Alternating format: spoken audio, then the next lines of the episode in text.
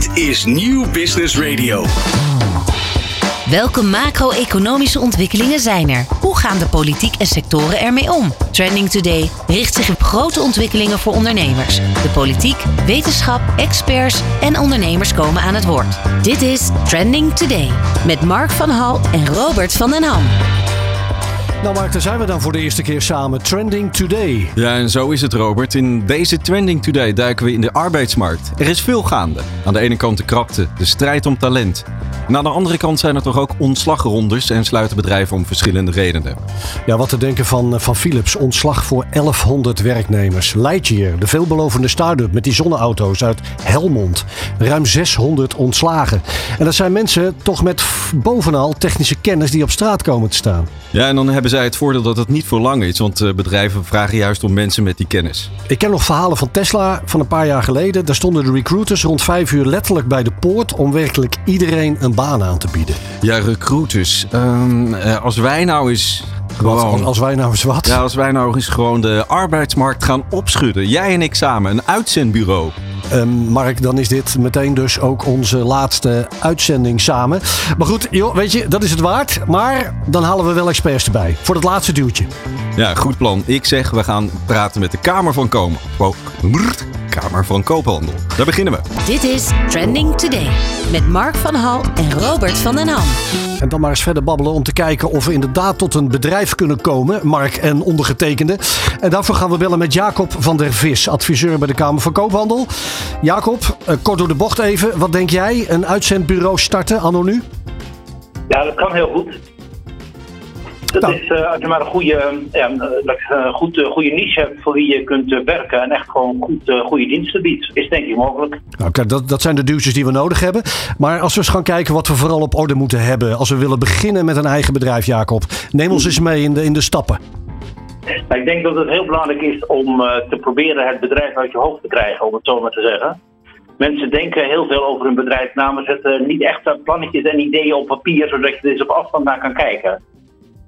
Dus je raakt een beetje vast in je eigen projectje. En eh, als je het op papier zet, kun je er ook eens met andere mensen over praten en op afstand naar kijken. Dat is eigenlijk de eerste tip waar ik meestal mee begin. Eigenlijk zeg je ook, de, de kunst is om de realiteitszinnen te laten winnen van enthousiasme en opportunisme. Als ik mezelf ook een beetje ken. Ja, zet, zet het eens op papier en praat er eens over. Hè. Dat is laatst zo belangrijk. Praat er eens met vriendjes over. Wat denk jij ervan? Want dan trek je het uit je bolletje, om het zo maar te zeggen. Ja, want je kan blijven dromen over je bedrijf, maar je moet het uiteindelijk ook manifesteren, toch? Ja, nee, dat dat zijn eh, mooie woorden. De dromen, eh, goed om mee te beginnen, maar manifesteren, daar ga je geld mee verdienen. En als je dan kijkt naar de inschrijving van het afgelopen jaar, welke branches zijn dan eh, populair? Ehm, je ziet toch, wat je ook over het algemeen hoort, ehm, de, de onderwijs en zorg zijn, ik zeggen, heel populair. Ook consultants. Wat je ook veel ziet is eh, mensen die eh bezighouden met lifestyle, met toch verandering, eh, persoonlijke aandacht, weet je, eh, happy voelen binnen je werk, dat soort zaken zie je veel. En wat je ook veel ziet is dat mensen gewoon part-time beginnen. Ze hebben een baan met een stuk zekerheid. Ze zeggen van, ik zou wel iets ernaast willen doen.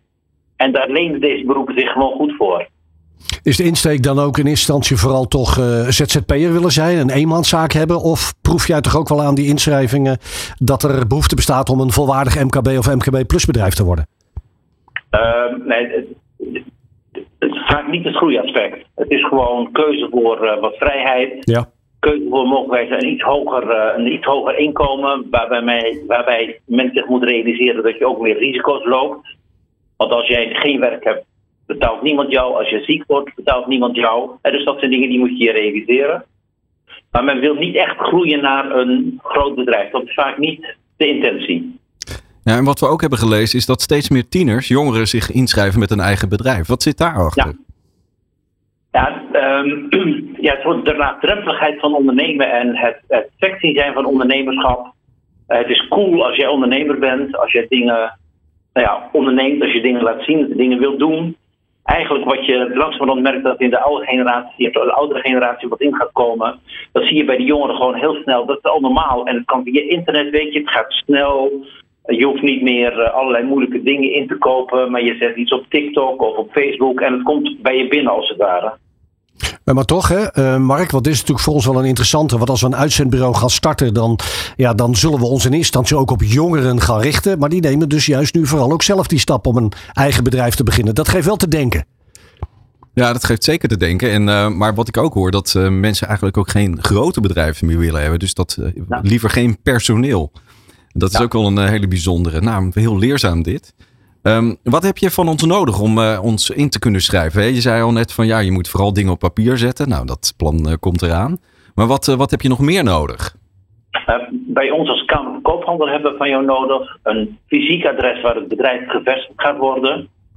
Ehm, je, we hebben je gegevens nodig wie de eigenaar is, wat je gaat doen, wat je postadres is. Eigenlijk, laat ik zeggen, de NAW-gegevens, de basisgegevens, zodat mensen kunnen kijken van besta jij wel, uh, waar ben je dan te vinden, dat soort zaken. Dat is wat wij als Kamer van Koophandel registreren. En je activiteiten, zodat mensen ook kunnen zien van wat doe je nou werkelijk. Ja, ja. Nou, ik, ik denk dat, dat we op zich de, de, toch om dat woord nog even te gebruiken, die realiteitszin en de plannen voor een uitzendbureau wel best op orde hebben. Ik denk dat we dat ook best wel goed op het netvlies hebben zelfs. Um, desalniettemin, Jacob, als ik kijk wat er op dit moment gebeurt. Hè, we hebben het net over ontslagrondes, de veranderende arbeidsmarkt. Um, daarbij zit ook heel veel verborgen leed. Er zijn veel bedrijven, met name de retail, die stoppen. Die niet per se failliet gaat, omdat de Belastingdienst het faillissement niet aanvraagt. Omdat ze hopen dat ze NOW-regeling nog kunnen terugpakken. Maar er zijn heel veel mensen, vooral in de retail en horeca, die stoppen. Um, wat, wat zien jullie daarvan bij de Kamer van Koophandel qua beweegredenen?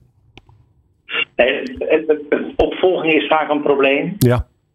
Uh, of het niet kunnen verkopen van, uh, uh, van je spullen. Maar ik moet ook wel zeggen, de afgelopen jaren heeft er gewoon fors ingehakt. Mensen hebben toch behoorlijk in moeten teren. Um, daarnaast is het wat moeilijker om personeel te krijgen nu het weer, nu het weer open gaat.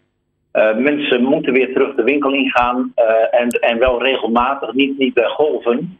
Dus de stabiliteit om uh, in te kopen in dit soort winkels is niet, laat ik zeggen, niet heel groot. En wat je natuurlijk ook hebt, is de, de, de Albert Heijns en de andere grote jongens die bezorgen. Dus je gaat wat minder snel de retail in, om het zo maar te zeggen. Nou, wat mij een beetje duizelt, hè? op zich is het volgens mij heel makkelijk om bij jullie een, een bedrijf in te schrijven. Dat, ja. En jullie hebben er alles voor geregeld en klaarstaan om uh, die bedrijven tegemoet te treden met, uh, met alle mogelijke advies. Um, in, hoeverre zijn jullie zelf uh, zeg maar adviserend ten aanzien van nieuwe, nieuw startende ondernemers? zeggen jullie ook wel eens, nou ik zou het niet doen als ik jou was? Nou ja, zeker. Wij proberen ook met name te kijken, wat heb je nagedacht over je klanten? Heb je nagedacht over je geld? Um, en probeer het eerst eens gewoon voordat je echt helemaal in gaat grijpen. Kijk eerst eens of er wel een markt voor is. Um, maar we hebben, laat ik zeggen, op zich een vrij open houding, omdat ja, tot nu toe willen we, uh, ja, laat ik zeggen, vanuit de overheid wordt ondernemerschap gestimuleerd, maar we proberen wel op, laat ik zeggen, de nadelen te wijzen. Bijvoorbeeld, um, je kijkt goed naar het, loon wat je wilt verdienen. Realiseer je dat je um, geen pensioenopbouw doet, of dat je er zelf rekening mee moet houden, je zorgverzekering en dat soort dingen. Dus proberen daar wel een gebalanceerd verhaal uh, te houden. Uh, en ook te kijken van waarom ben je slimmer dan de buurman of uh, dan een ander bedrijf. Waardoor kun je je wel invechten. En dat zou bij een uitzendbureau, wij spreken een boompje over op kunnen zetten. zodat mensen zich wel goed doordacht de markt ingaan. Maar het is inderdaad vrij laagdrempelig om te beginnen in Nederland. Wat heb je toch eigenlijk een mooie baan, Jacob, als je het zo uh, hoort. Hè? je staat gewoon aan de wieg van uh, mensen zoals wij die echt gewoon de wereld willen veranderen met hun eigen bedrijf. Dat is echt toch fantastisch? Nou, het, is, het is gewoon een hele leuke baan, maar we, kijk, wij, ik wil niet zeggen dat wij keihard proberen te ontmoedigen, maar wij proberen wel een gebalanceerd verhaal neer te leggen. Ja. Uh, omdat als een bedrijf failliet gaat, heeft het ook heel vaak gevolgschade voor andere bedrijven. En dat is ook de reden waarom we eigenlijk ook best wel inzetten op wat wij noemen zwaar weer. Uh, als het wat minder makkelijk gaat, kom bij ons uh, in een vroeg stadium. Dan kunnen we kijken of we met de organisatie jou een stap verder kunnen helpen. En er wordt er best wel veel gebruik van gemaakt. Dus niet alleen maar opstarten, maar ook gewoon op het moment dat je storm moet treedt, dat je daar ook gewoon bij de Kamer van Koophandel terecht kunt. Ja, dat je bij ons terecht kunt. En nog, dat betekent niet dat wij alles zelf oplossen. Integendeel, we maken heel veel gebruik van kennis en netwerken van anderen. En dat doen we als Kamer gewoon heel veel. Uh, uh, klankborden, uh, ideeën opdoen, uh, luisteren, gewoon heel veel luisteren. En dan kijken waar we mee kunnen helpen om de vervolgstap te zetten. Oké, dankjewel Jacob van der Vis, adviseur bij de Kamer van Koophandel. En diezelfde Jacob, eh, Mark, heeft even toch wel een beetje het fundament voor ons uitzendbureau gelegd. Want hij zegt eigenlijk, ja, dit is een goede keuze, een goede branche, hier liggen zeker kansen. Maar hij zet ons ook wel op het scherp van, kijk heel goed voor wie je het nu gaat doen of denkt te gaan doen. En hij zet op het, ons op het spoor van die financiering. Ja, en uh, wat ik ook wel een soort, soort van geruststellend vind, is dat het als het uh, wat minder goed gaat, dat ze er ook voor ons zijn. Dus dat is ook wel uh, mooi. Hè? Ook dat, ook dat. Ja. Hier zitten de adviseurs, hier zitten de ervaringsdeskundigen. Dus ik sluit niet uit dat we nou goed, binnenkort toch even in een kantoor in Utrecht gaan binnenlopen. Van hippe start-up tot ijzersterke multinational. Iedereen praat mee. Dit is New Business Radio. We gaan het niet over geld hebben, maar we gaan het over iets anders hebben nu. Eerst maar eens voor wie we het precies denken. Eerst maar eens voor wie het denken te gaan doen. Maar. Ja, want dat ja. was de aanbeveling die precies. we, dus, hè? we doen het voor. Ja, en dan halen we eigenlijk dus een concurrent in de uitzending in alle eerlijkheid. Ik vraag me af of dat heel handig is. Marktonderzoek, hè? dat is gewoon uh, eventjes... Uh, dat, ja. is hem, dat is hem. En bovendien denk ik dat Dafin ons vooral ziet als mogelijke conculega's. Denk het ook. Maar moeten we dat even uitproberen? Hè? We moeten natuurlijk even dat uh, gaan onderzoeken. Zeker. Dafin, goedemiddag. Goedemiddag. Hoe is het? Goed. Ja, gaat het goed? Ja. Heb je er zin in? Heel erg. Ja, we en, hebben er heel veel zin ik in zou ook. jullie als eerste aanraden om zeker een uitzendbureau te starten. Want uh, het is al twintig jaar de leukste branche om in te kunnen werken. Kijk, dat Kijk. begint al goed hè. Dat, dat, dat is met recht een conculega. Ja, we beginnen wat voorzichtig natuurlijk met het aftasten van Dauphine. Maar ze heeft er zin in en dat belooft veel. Want dan durft ze vast ook wel prijs te geven wat Young Capital Next nou zelf vooral doet. En Dauphine, hoe jullie zelf begonnen zijn. Ja, wij zijn um, uh, als Young Capital uh, 23 jaar geleden begonnen. Eigenlijk uh, als platform, dus als vacaturebank. En daar kwamen we eigenlijk al heel snel achter dat uh, de grote uitzenders ons daar vonden. En toen dachten de drie oprichters van... hé, hey, als de uitzenders bij ons de mensen vandaan halen... waarom worden we dan zelf niet een uitzendbureau? Kijk. Dus wij zijn eigenlijk vanuit digitaal ontstaan... en zijn nu ja, een van de grotere uitzenders uh, van Nederland. En Young Capital Next is het zusje daarvan...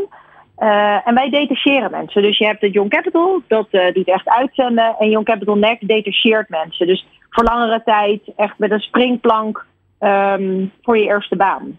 Dus dat is um, wie wij zijn. En hoe werkt het dan? Uh, recruiten jullie zelf of melden jongeren zich dan zelf aan?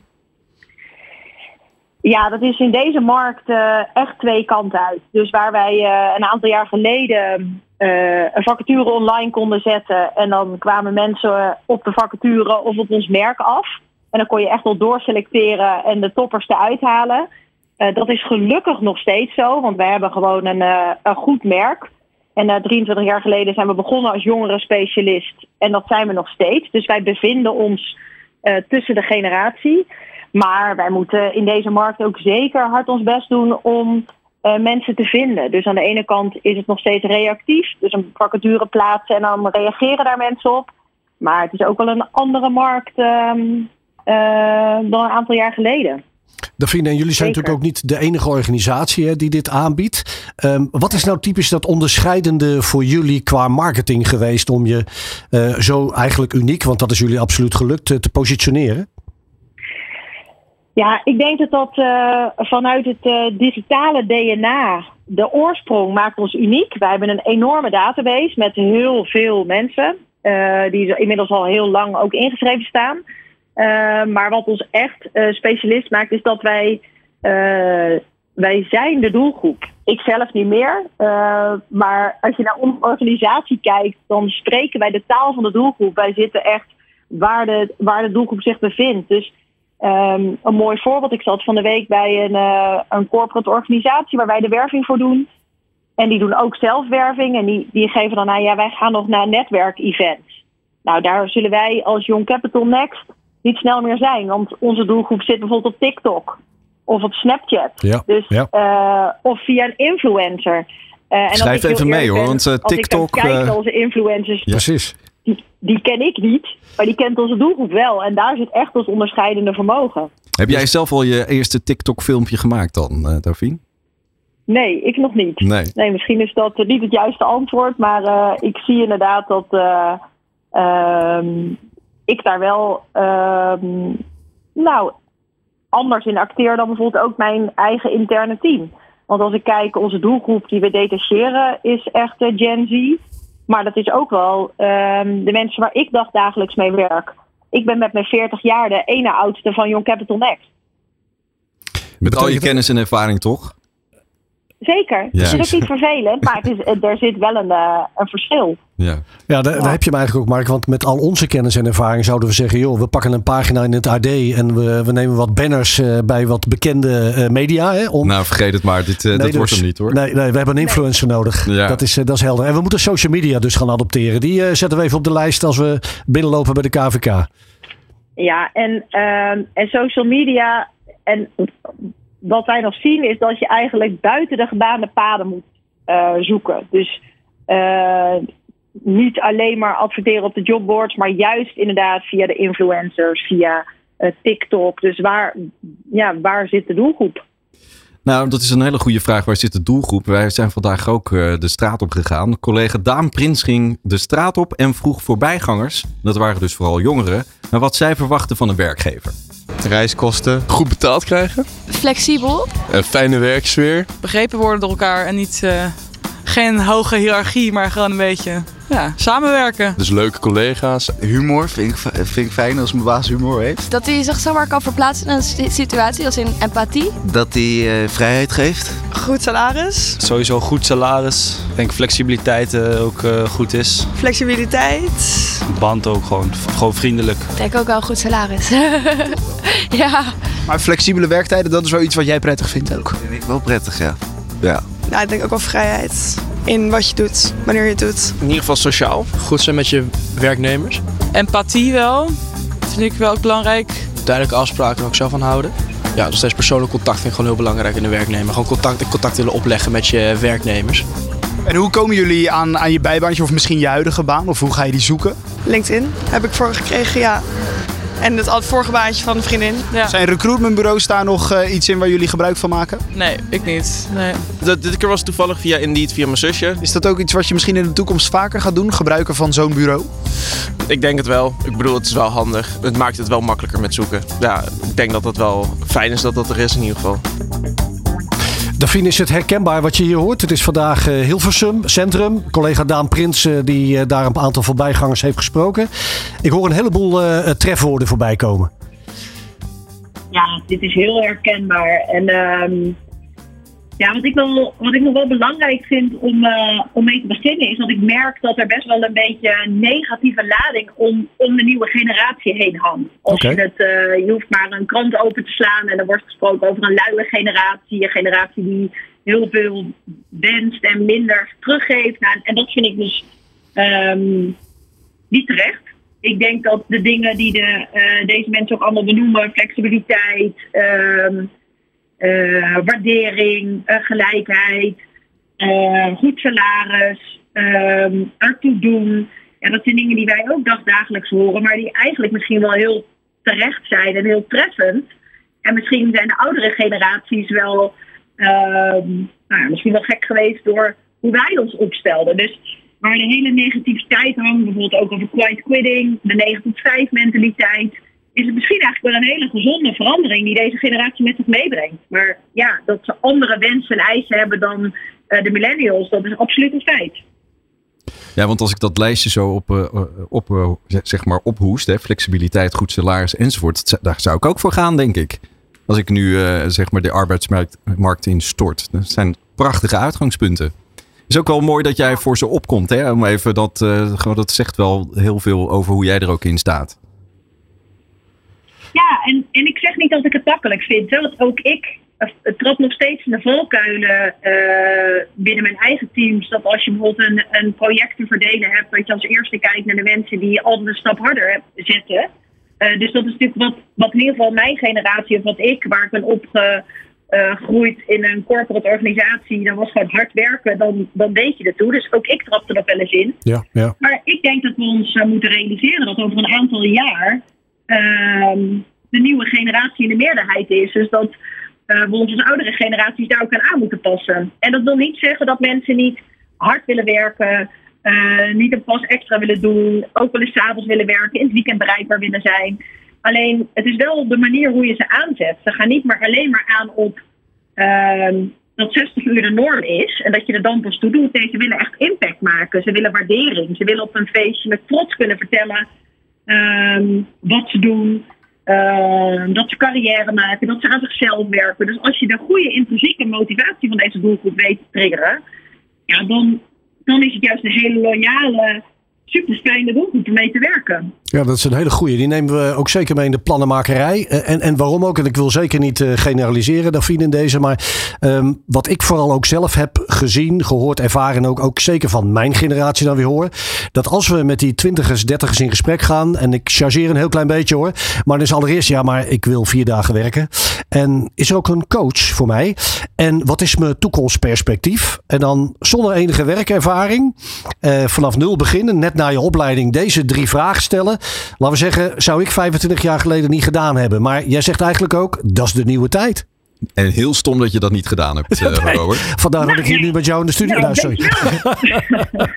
Precies. Nee, kijk, ehm, als je kijkt naar wat Young Capital Next, eh, waar wij voor staan, is het precies wat inderdaad eh, de, de dingen die jij net opzonde. Dus het, is een, het zijn jonge mensen die komen van school af, die willen meteen impact maken. Dus ze willen een, een springplank voor hun carrière.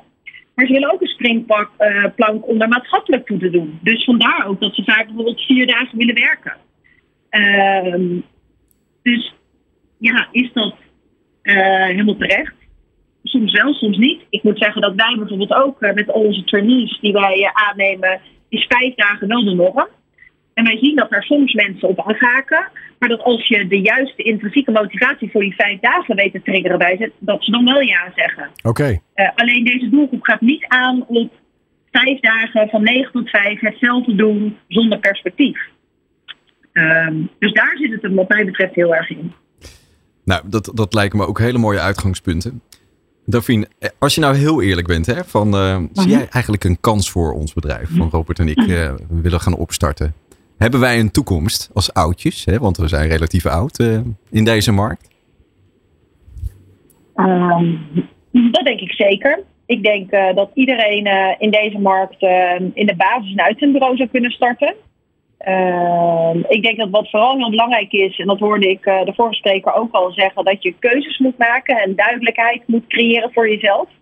Dus ik zou mensen die een uitzendbureau willen starten altijd adviseren, kies een branche. En eh, ga je daar ook op specialiseren. En ga vanuit daar misschien uitbreiden. Maar maak wel keuzes aan de voorkant. En maak ook keuzes bijvoorbeeld, eh, ga ik alleen maar op de jonge generatie of ga ik juist op medior of senior profielen? Wat spreekt mij aan? Wie kan ik, eh, met wie kan ik goed praten? En wie kan ik dus ook goed verkopen naar mijn klanten? Eh, dat is één. En de tweede is natuurlijk de klant. Alleen de klantkant is op dit moment wel echt eh, minder moeilijk dan de kandidaatkant. Want wie de kandidaat heeft, heeft de macht. Dan hebben jullie de macht. Eh, ja, ik denk dat wij eh, op de twee sectoren waar Young Capital Next in performt, dat wij zeker een, een stempel drukken. Dat mag wil ik niet zeggen, maar wij doen ehm, eh, binnen IT en finance ehm, eh, goed mee bij de klanten waar wij voor werven. Ja. Wij hebben die macht nog niet, maar we hebben wel de ambitie. En eh, ik moet zeggen, Delphine, eh, je geeft een heel realistisch beeld van wat we straks zouden moeten, kunnen, willen verwachten. Maar je stuurt ons er ook wel weer een richting op van ga inderdaad een branche kiezen. Of binnen die branche weer een segment waar het de arbeidsmarkt betreft. Dus jullie hebben die jongeren. Misschien dat wij dan meer naar onze 50-plus omroep max generatie zouden moeten. In ieder geval al een keuze zouden moeten maken. Zodat we misschien over een paar jaar door jullie overgenomen gaan worden. Want dat ondernemershart spreekt dan toch ook wel weer. Mag ik toch? Ja, zeker weten. Nou, dat biedt, biedt wel perspectief. Ja. Dat, dat dacht ik. Delphine, dank voor al je tips en tricks. Dank jullie wel, fijne uitzending nog. Dankjewel. Dankjewel. Dit is Nieuw Business Radio. Nou, met recht. Eh, en hebben wij nog het geluk, omdat we een bedrijf willen starten, dat we de expertise van de Kamer van Koophandel en Young Capital Next kunnen invliegen. Eh, maar, maar toch, ik voel wel wat mitsen en maren ontstaan bij ons plannetje. Niet wat scheurtjes, maar wel wat mitsen en maren. En dan hebben we het nog niet eens over de financiering gehad. Tijd om de expert daarover te bellen. En dat is André Dolsma, commercieel directeur bij Credits. André, welkom in de uitzending en bovenal fijn dat je ons wilt helpen. Dankjewel. Leuk om erbij te zijn. André, even voor de beeldvorming als eerst. Allereerst, wat voor soort ondernemers en bedrijven kloppen bij Credits aan? Ja, goede vraag. Dat zijn eigenlijk eh, starters en bestaande ondernemers uit vrijwel alle sectoren in Nederland. Hè? Van horeca tot bouw tot detailhandel. Eh, en we helpen ondernemers bij de start van een bedrijf, dus met een startfinanciering. Eh, en daarnaast ook met een stuk coaching en training. En we helpen bestaande ondernemers die willen groeien, iets willen overnemen of gewoon machines nodig hebben, et cetera. Je weet, we proberen in dit radiouurtje een uitzendbureau van de grond te krijgen. Eh, Ja. Staan we qua aanvragen dan bij jullie in een lange rij in deze branche? Of eh, zijn we de enige? Wat dan ook wel weer iets zegt, hè? En wij houden niet van lange rijen. toch? Daar houden we Nee. niet van. We willen door. Lange rij hoef, lange rij hoef je niet bang te zijn. Nee. Eh, tegelijkertijd ben je niet enig uitzendbureau wat bij ons aangeklopt heeft of aan zal kloppen. Oké. Maar dat maakt ook niet uit, want, want wij kijken naar iedere eh uitzendbureau wat zich meldt bij ons. Eh, gaan we met jou in gesprek, een van onze adviseurs, en die gaat kijken, joh, waarom wil je dus starten? Wat is je plan? Wat is je financieringsbehoefte? Eh, en op basis daarvan gaan we kijken, kunnen we jou helpen? Ja, en als we dan ons eigen bedrijf doorzetten, hè, we gaan gewoon door met dit fantastische plan en we hebben behoefte aan zakelijk krediet. Wat, wat, wat verwacht je dan eigenlijk van ons als je het hebt over informatie? Ja, dat is een goede. Wij- het is voor ons heel fijn als er een plan ligt. En, en begrijp me niet verkeerd, hoeft geen plan te zijn van 40 A4'tjes met eh 100.000 tabellen. Het, het is voor ons eh, goed te snappen wat jullie gaan starten. Welke markt je wilt gaan zitten, welke klanten je wilt gaan aantrekken, wat je toegevoegde waarde is en hoe dat financieel uitpakt. Dus wat is je verwachte omzet, kosten en kun je daar een boterham aan verdienen volgens jullie verwachting. Oké, dit klinkt eh, heel erg logisch. Hè? Gewoon even de Ja. checklist af en, en maar dan, hè? want er zit, dat is natuurlijk gewoon een beetje het geraamte, maar er zit ook ziel in, eh, eh, in dat verhaal. Hè? Ja. neem ik aan. Hoe kijk je daar dan naar? Klinkt een beetje raar. Ja, dat doen we echt. Dat is een hele bewuste keuze van credits. Eh tuurlijk, dat plan is belangrijk, cijfers zijn belangrijk, maar papier is gewillig. Wij laten altijd een adviseur, liefst aan de keukentafel thuis of op, bij een bestaande onderne- ondernemer op de zaak, in gesprek gaan om die ziel te voelen. Maar waarom wil je dit? Wat, wat- wat- waar zit je passie? En waar ga je dan in onderscheiden? Dat doen we in een persoonlijk gesprek met een adviseur. Over gaat het maar over 10.000 euro of een ton of twee ton. Dat maakt ons niet uit. Want wij geloven heel erg in dit segment, hè, de, de- starters, kleinere ondernemers. eh, die hebben geen controller of boekhouder in dienst. Die moet je echt eh, gaan uitvragen en in gesprek gaan om het, eh, het verhaal achter de, achter de plan te horen. Ja, want dat, dat wil ik hier mijn partner in crime ook nog even melden. Eh, Mark, ik ben meer van de letters dan van de cijfers. Dus als we het echt allemaal op een rijtje moeten zetten, dan eh, moet ik op jouw expertise gaan, eh, gaan bouwen. Oh, dat En- wordt dan wat. eh. Eh, precies, en dan kijk ik eigenlijk ook alweer meteen naar André en zijn collega. hè, Van, stel nou dat wij die volgens ons sluitende business case hebben. Eh, Is dat überhaupt ook nog een discussie die we bij jullie gaan voeren? Dus kijken jullie experts daar ook nog wat dieper naar? Van ja, je zegt wel dat je die omzet, maar... Ja, Ja. ja dat, dat is eigenlijk wat we dagelijks doen. Hè. Wij zien zoveel bedrijven langskomen. eh, je moet je voorstellen, wij krijgen per dag 140 aanvragen binnen. Oké. Dus daar zit van, nou alle branches komen er langs. Dus onze adviseurs die hebben heel vaak een uitzendbureau of een, eh, iemand in de bouw langs zien komen. En die hebben wel gevoel bij wat zou nou een haalbare omzet zijn. CQ, de marge is niet te vergeten. Hè? Wat is je bruto winstmarge, wat is je personeelskosten, is dat logisch? En, en niet dat we alle wijsheid en pacht hebben, dat wil ik er niet mee zeggen. Maar wij gaan wel met jullie eventjes daardoorheen, ook in jullie belang. Hè?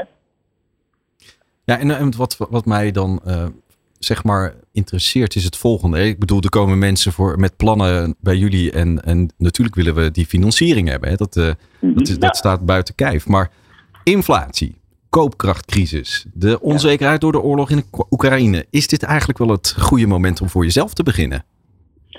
Ja, dat, dat zou je eh, je kunnen afvragen. Maar als je terugkijkt in de afgelopen 15 jaar hebben we meerdere crises gehad. Er zijn er juist in crisistijd mensen die opstaan en dit is het moment om wel te starten. En eerlijk gezegd, wij kijken gewoon naar de individuele plan, naar de achtergrond, naar eh, de begroting. Ook een beetje naar wie zijn nou die, die twee mannen in dit geval die erachter zitten. En waarom willen die dit doen? Hoe zitten die financieel in elkaar? Dan kun je ieder moment in het jaar of in iedere crisis nog steeds starten. Wij hebben ook, ook in coronatijd, nog steeds nieuwe horecazaken hebben wij gefinancierd. Of nieuwe detailhandelszaken. Maar je gaat wel, en dat, daar heb je een punt, wel wat kritische kijken naar... hé, hey, die energieprijs die gaat factor 4 omhoog. Wat doet dat met jouw begroting? Precies. Past het dan nog steeds? Dat doe je wel. Ja, ja. Je moet wel heel moedig zijn, wil je nu een bakkerij beginnen, bedoel je? Ja, ja. Dat, maar tegelijkertijd, als je een bakkerij begint en je hebt heel veel rekening gehouden met eh, elektrische ovens, eh, ledverlichting, isolatie. Waarmee je kan zeggen, joh, ik kan toch nog steeds starten. En met deze huidige energieprijzen, en ik zie dat zitten, why not? Tot slot, André, ehm, want we hebben het plannetje straks op orde en we gaan dan jullie met jullie graag de discussie aan hè, om het nog Ja. verder te fine-tunen. Hoe snel kunnen jullie schakelen bij credits om daar, let op de woordspeling, die droomstart te kunnen geven? Eh, met andere woorden, is het morgen aanvragen en volgende week een eh, bedrag op onze rekening? Nou, dat, dat zou in, in theorie kunnen. Dat gebeurt ook wel eens. Eh, alleen in dit soort gevallen, jullie zijn starters. Wij gaan eh, gewoon een persoonlijk gesprek aan. Nou, daar moet je, je, je dient hem in. Eh, een adviseur gaat met een week maximaal gaat met jullie een afspraak hebben. En dan zie je vaak waar, en dan kan het met een week of twee, drie, kan het gewoon duidelijk zijn voor jullie en het geld op de rekening staan. Oké. Wat wel vaak zo is, dat jullie nog een beetje aan dat plan gaan sleutelen. Dat, die adviseur toch een beetje kritisch is. Van jongens, denk nog eens even goed na, reken dat nog eens door. Nou, dan duurt het twee weken langer. Kijk, het gaat nooit in de praktijk, merken wij, om de snelheid. Het gaat veel meer om, is het, is, is het plan goed doordacht? Staat die ondernemer erachter? Eh, doet hij wat met die aanbevelingen? Dan kan hij een veel betere start maken dan dat hij misschien in een week het geld op de rekening heeft staan. André, jij zet ons wel op scherp, hè? Potverdorie. Ja, zeker. Ja, en je, doet zeker. je doet het ook niet voor minder natuurlijk, hè? Het succes van ons is natuurlijk ook jouw succes en andersom. Absoluut. Ja. Wauw. Dankjewel. hey, graag gedaan. Succes. Dank je. Zullen we nodig hebben? Absoluut, absoluut. maar goed, we- we- we- hij zet ons inderdaad op scherp, Mark. Want ehm, we hebben het nu gehad over het inschrijven, de voorbereidende tips van de Kamer van Koophandel. Nou, oké, dat, dat hebben we grotendeels al getackeld voor deze uitzending. Dan zet onze eh, aankomende conculega ons duidelijk op scherp ook met keuzes maken. Branche en op wie ga je richten. Eh, en hier gaat het inderdaad om de financiering, maar echt ook letterlijk wel over die business case. Hè? Denk daar goed over na. Denk, realiseer je ook vooral wat dit voor, eh, voor onszelf qua inkomsten betreft. Eh, en realiseer je dat het zo ook maar een lange termijn project kan worden voordat we het überhaupt gaan terugverdienen. Ja, en wat natuurlijk ook wel een hele interessante is, hè? want we hebben dit niet zomaar, we gaan niet zomaar een bedrijf beginnen. Hè? We, we hebben het over echt de arbeidsmarkt. Ja, ja. En eh, het gat in die arbeidsmarkt is natuurlijk waar wij hopen dat, dat, daar iets, dat daar iets van te verdienen is of dat er een beweging in komt. En ik vind het wel mooi om te zeggen van eigenlijk zowel bij de Kamer van Koophandel ook als bij Credits en ook bij ehm, Young Capital eh, merk je dat, er- dat ja, zeg maar het enthousiasme er best wel is om een nieuwkomer te krijgen. Dus daar word ik wel heel erg blij van. Eh, Die markt kunnen we best een beetje, een beetje opschudden, denk ik. Ja, zeker Ja, weten. ja, dat moeten ja. we zeker gaan doen. Nieuw Business Radio. Non-stop lekkere muziek voor op het werk en inspirerende gesprekken. Wat we natuurlijk moeten proberen, we moeten wel echt onderbouwd. Hè? Gewoon een goed verhaal. Ja. En een van een thema dat gewoon echt niet mag ontbreken en dat steeds meer centraal komt te staan, is werkgeluk. En de bevlogenheid van medewerkers is wereldwijd laag. De levensduur van organisaties loopt schrikbarend snel terug. En dat wordt voor organisaties steeds lastiger om de beste talenten te vinden. En te binden en te boeien, dat is natuurlijk ook bela- belangrijk. Hey Hero, Erasmus Happiness Economics Research Organization, hele mond vol, onderzoekt de voorspellers van werkgeluk momenteel in diverse organisaties. En een van de codekrakers daarin is Emma Pleging. Emma, van harte welkom. Ja, dankjewel. Ja, hoe staat het met jouw werkgeluk vandaag? Nou, ik moet heel eerlijk zeggen, ik loop nu net weg bij een hele leuke... Oh, ik hoor het. Ja, een hele leuke. ik wilde zeggen, ik loop net weg bij een bijeenkomst eh, met allemaal directeuren en eh, schooldocenten eh, om te praten over waar zij gelukkig van worden. en daar word ik dan weer heel gelukkig van. Ja, en waar worden ze gelukkig van? Nou, we hebben het dit, hè? Het is eigenlijk een beetje een viertrapsraket. Ja. Ehm, die begint met een authentieke drijfveer, weten waar je het voor doet. Ehm, Check. dan gaat het om veilige structuur, eh, transparantie en openheid. En dan vervolgens iedereen in zijn eigen kracht zetten. Dus doen waar je goed in bent. Jeetje, dat is eigenlijk de formule voor werkgeluk. Meteen ja, ook. ja, het is Ja. natuurlijk, dit is heel erg in de notendop. Het zit natuurlijk nog wel eh, wat genuanceerder. Maar dat is in ieder geval eh, heel belangrijk. Dat is de kern. Hey, Robert en ik die hebben het plannetje bedacht om iets eh, in de arbeidsmarkt te gaan doen. We willen namelijk een, eh, een onderneming beginnen, eh, een uitzendbureau. En Mhm. nou, we hebben het gehad over de Kamer van Koophandel. We hebben de- het financiële pakket even onder de loep genomen. En nu de wat meer zachtere kant, tenminste, dat wordt voor, zo verondersteld. Als je nu kijkt wat er in de, in de markt gebeurt of in de wereld gebeurt, wat is voor jou, wat zijn de belangrijke factoren naast de factoren die je net hebt genoemd? Eh, die mensen gelukkig stemmen. Ja, Ehm, nou, ik denk wat we in ieder geval keer op keer eh, terugvinden is dat een van de belangrijkste voorspellers van geluk uh, is sociaal contact. Dus heb je een sociaal netwerk van mensen met wie jij in veiligheid kan praten over nou ja, wat, wat er in je omgaat. Um, daarnaast is veiligheid natuurlijk een hele belangrijke. Heb je gewoon een dak boven je hoofd en uh, het gevoel dat je vertrouwen kan hebben in uh, de instituties van je maatschappij. Uh, en dat zijn denk ik belangrijke voorwaarden om tot geluk te kunnen komen. Ja, en hoe, merk je dat in de, in de, in de dagelijkse praktijk in jouw veld, als je dat onderzoek doet? Want je, hebt, ja. je bent een codekraker, hè? dat wil zeggen dat, nou ja, ik neem aan dat je nog niet achter de code bent gekomen, maar dat je wel ja. op weg bent. Maar wat zijn, wat zijn de bevindingen als je het hebt over, over de arbeidsmarkt bijvoorbeeld? Ja, nou ja, wat we in ieder geval zien is dat er um, groeiende verschillen zijn in de maatschappij uh, op basis van um, hoe je leven er eigenlijk uitziet. Dus we vinden eigenlijk vaak dat mensen zonder werk bijvoorbeeld um, een stuk minder gelukkiger zijn, maar ook een stuk minder hoopvol zijn. Dus het is ook een hele belangrijke ervaring, die hoop het gevoel dat de toekomst positief uh, gaat zijn, is een hele belangrijke. En werk speelt daar een hele uh, grote rol in. Uh, want het is niet, gaat niet alleen om inkomen, maar het gaat ook om nou ja, het belang dat je hebt voor de rest van de maatschappij. Ja, hoop um, is wel een groot begrip. Hè? Ik bedoel, ik kan me nog voorstellen, ja. er is hoop. Dat was zo'n uit, uit de roep van een paar jaar geleden, van heel lang geleden. Maar wat zegt ja. hoop voor jou? Wat, waarom is dat een begrip? Waar, waar, waarom zijn jullie daar naar op zoek? Ja, nou ja, hoop zeggen we wel eens is een soort van de drijvende kracht uh, naar geluk toe. Uh, mensen zijn heel erg wezens die geneigd zijn om naar de toekomst te kijken, om constant na te denken over waar gaan we naartoe. Um, het is misschien ook niet voor niks dat er nu zoveel mindfulness cursussen te volgen zijn. Uh, omdat we eigenlijk vinden we het heel erg moeilijk om in het nu te zijn. We zitten constant na te denken over waar we naartoe willen. Um, en hoop is anders dan bijvoorbeeld optimisme. Optimisme is de neiging om te verwachten dat dingen wel goed zullen komen, onafhankelijk van wat jij doet. Uh, terwijl hoop gaat veel meer over wat je belangrijk vindt en het verlangen dat je hebt voor de toekomst. Maar wetende dat het leven onzeker is en dat je niet zeker weet uh, dat je kan, gaat krijgen waar je op hoopt. Uh, en dat betekent dus eigenlijk ook dat als je ergens op hoopt, dat je nou ja, constant moet blijven werken, je moet blijven inzetten om daar te komen. En daarom zien we ook dat hoopvolle mensen um, een hele sterke drijfveer uh, ervaren. Dus bijvoorbeeld hoopvolle mensen uh, vertonen meer duurzaam gedrag, zijn prosocialer, uh, omdat ze gewoon meer gemotiveerd zijn om te investeren in hun toekomst. Dan zijn we ook heel erg op zoek, Emma, naar die doelgroep, hè, die niche waar wij dat uitzendbureau in willen starten. En dat verhaal mm-hmm. wat je net houdt, hè, zie je daar bijvoorbeeld ook een enorm verschil in generaties? In de benaderen van hoop en het sowieso willen oppakken van een thema als werkgeluk? Ja, ja. ja um, wat interessant is, is bij geluk zie je eigenlijk een uh, soort van U-vormige relatie tussen geluk en leeftijd. Dus jonge mensen en oude mensen zijn een stuk gelukkiger.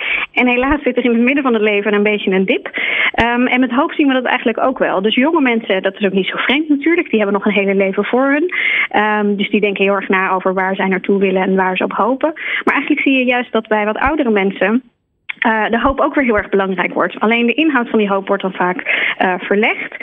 Uh, en dan gaat het niet over wat wil ik, maar dan gaat het meer over wat gun ik mijn kinderen en mijn kleinkinderen en wat ja. gun ik de maatschappij. Ja. Um, dus die hoop is er dan nog steeds, maar die krijgt een iets andere vorm. Moeten we dat bijna dan ook wel meenemen in een soort van arbeidsvoorwaarden naar de potentiële werknemers die wij binnen gaan halen met ons uitzendbureau? Dat we het thema werkgeluk op de agenda hebben staan? Ik denk het wel. Ja. Ik denk voor werkgevers zit er een heel groot voordeel om uh, geluk en hoop serieus te nemen. Dus uh, we weten bijvoorbeeld uit onderzoek dat gelukkige medewerkers um, weerbaarder zijn, uh, minder vaak ziek worden, innovatiever zijn, dus ook meer met nieuwe ideeën komen, makkelijker met andere mensen samenwerken, ook weerbaarder zijn na tijden van tegenslag. Um, en hoop is daarin een hele belangrijke. En ik denk dat voor werkgevers is het belangrijk om te bedenken. Vaak zijn leidinggevenden um, vrij hoopvol en hebben ze een, goed idee over waar ze naartoe willen uh, met een organisatie. Maar ze zijn niet altijd even goed in dat communiceren en delen met hun medewerkers. Terwijl dat juist um, een hele belangrijke factor is als je zingeving wil vinden in je werk. Dus als je als leidinggevende jouw hoop goed weet te delen met je medewerkers, kan je ook creëren dat je allemaal met meer gevoel van zingeving, daardoor ook een, groter gevoel van geluk. Um, en daardoor dan weer beter functionerend kan werken. Zoals je als eh, bedrijf of organisatie vergeet om juist die groep die wat minder hoopvol is, eh, om die mee te nemen in alles, dan, dan heb je toch wel een eh, zware dobber.